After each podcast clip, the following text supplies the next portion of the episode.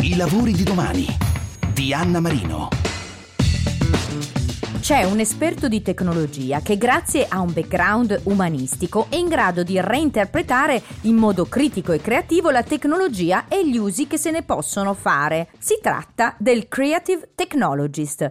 Il mondo del lavoro chiede sempre più figure professionali che siano in grado di connettere competenze e campi di interesse eterogenei, richiede cioè di progettare il futuro reinterpretando usi e funzionalità degli strumenti e dei metodi di oggi. A titolo di esempio, il mondo del cinema sta cambiando grazie all'uso sui set cinematografici di sistemi nati per lo sviluppo di videogiochi. E il nostro vivere quotidiano è cambiato da quando i designer hanno iniziato a occuparsi di informatica ed elettronica, dalla rivoluzione di Arduino alla diffusione dei Fab Lab. Siete curiosi?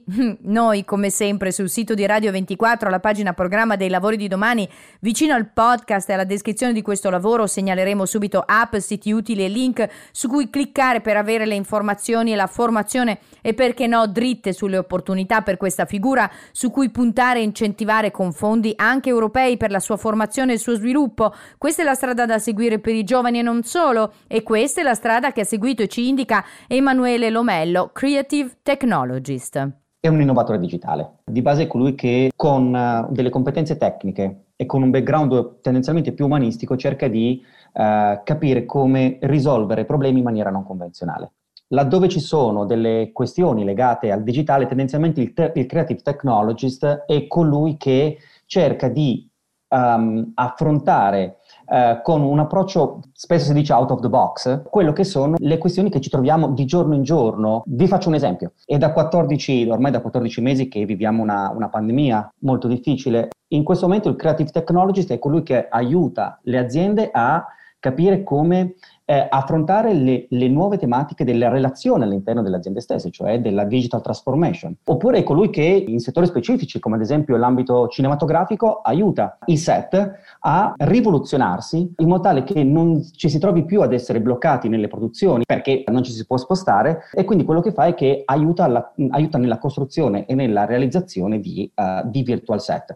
Uh, come? Attraverso l'innesto questa è una parola chiave, innesto, di uh, software che vengono utilizzati in ambito game all'interno delle produzioni cinematografiche. Cioè un creative technologist è una sorta di botanico del digitale, colui che innesta tecnologie, tecniche di un contesto in un altro contesto. È molto bello questo paragone anche perché dà anche l'idea della crescita, del fatto che eh, ci sia un pensiero, una relazione, l'innesto insomma tra eh, due piante, tra un seme e un altro, cioè insomma questa contaminazione di cui si parla tanto, in effetti il paragone anche bucolico naturale ha molto della sostenibilità che si chiede ai mestieri di oggi. Bellissima la reinvenzione di sistemi che esistono, tutto ciò che hai segnalato può essere reinventato grazie a questo creative technologist ed è veramente una figura che diventa fondamentale un po' per reinventare il mondo che già è avanzato ma che avanza ancora. E allora, visto che è così importante come figura anche per il futuro, qual è la forchetta di guadagno per queste nuove figure anche a seconda della seniority? Partiamo dall'Italia, figure junior, diciamo che siamo intorno ai 25.000 euro lordi, lordi l'anno per arrivare poi dopo circa una decina di anni, quindi con una seniority di 10 anni, a circa triplicare il guadagno. In Europa, se pensiamo all'Europa del Nord, quindi Germania, Olanda, Gran Bretagna, Estonia, eh, diciamo che possiamo traslare un po' più verso l'alto aggiungendo circa un 10-15 mila euro l'anno. Per quanto riguarda allora questa figura, dove ci si forma e come avviene la vostra formazione per diventare finalmente un creative technologist del futuro? Fino a qualche tempo fa, di base, non esisteva una formazione canonica. Creative technologist della vecchia generazione, in qualche modo ci siamo... Uh, formati in autonomia, perseguendo sia percorsi tecnici e percorsi più, uh, più umanistici.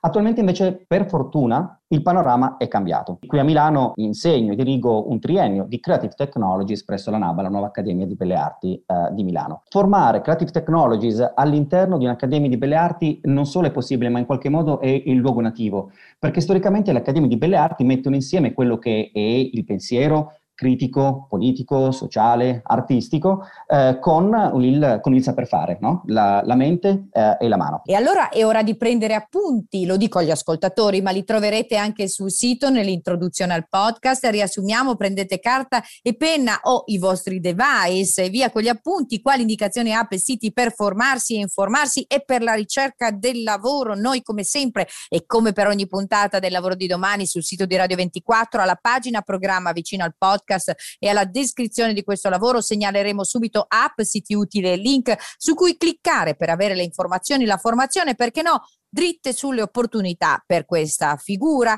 Oggi lo facciamo grazie appunto a un formatore di eccezione proprio per il Creative Technologist. Allora, Emanuele Lomello, dove si trova questa formazione che va composta come i Lego per il Creative Technologist? Prima di tutto parto dal, dal sito naba.it che eh, è l'accademia eh, di Belle Arti di Milano che ospita il triennio di Creative Technologies, eh, che eh, ho il piacere di dirigere da qualche, da qualche anno.